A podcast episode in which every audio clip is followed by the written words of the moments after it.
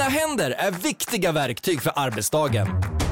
Så den här veckan har vi 25% rabatt på alla skyddshandskar hos Swedol. Ja visst, passa på! Kika in i din närmsta butik eller handla på webben. När du köper skyddshandskar, välj Swedol för säkerhets skull. Podplay. Först i nyheterna att det kommit ett nytt utkast till överenskommelse på klimatmötet COP28. Där står att världen ska röra sig bort från fossila bränslen men det saknas en direkt uppmaning till utfasning. Anneli Megner Arne rapporterar från Dubai.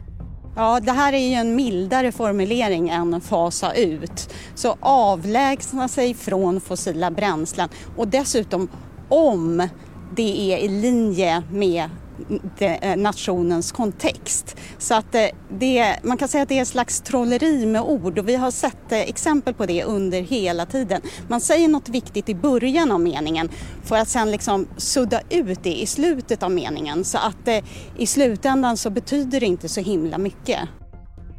Allt fler tror på en ljusare ekonomisk framtid, visar en undersökning från Swedbank. Mer än vart femte hushåll tror att den egna ekonomin kommer att bli bättre under nästa år. Vid samma tid förra året trodde var sjätte svensk det. Att styrräntan lämnades oförändrad senast kan vara en anledning till optimismen. Säsongens vinterkräksjuka är igång, det meddelar Folkhälsomyndigheten. Det är sökningar på 1177 och statistik från landets laboratorier som visar att spridningen tagit fart i samhället.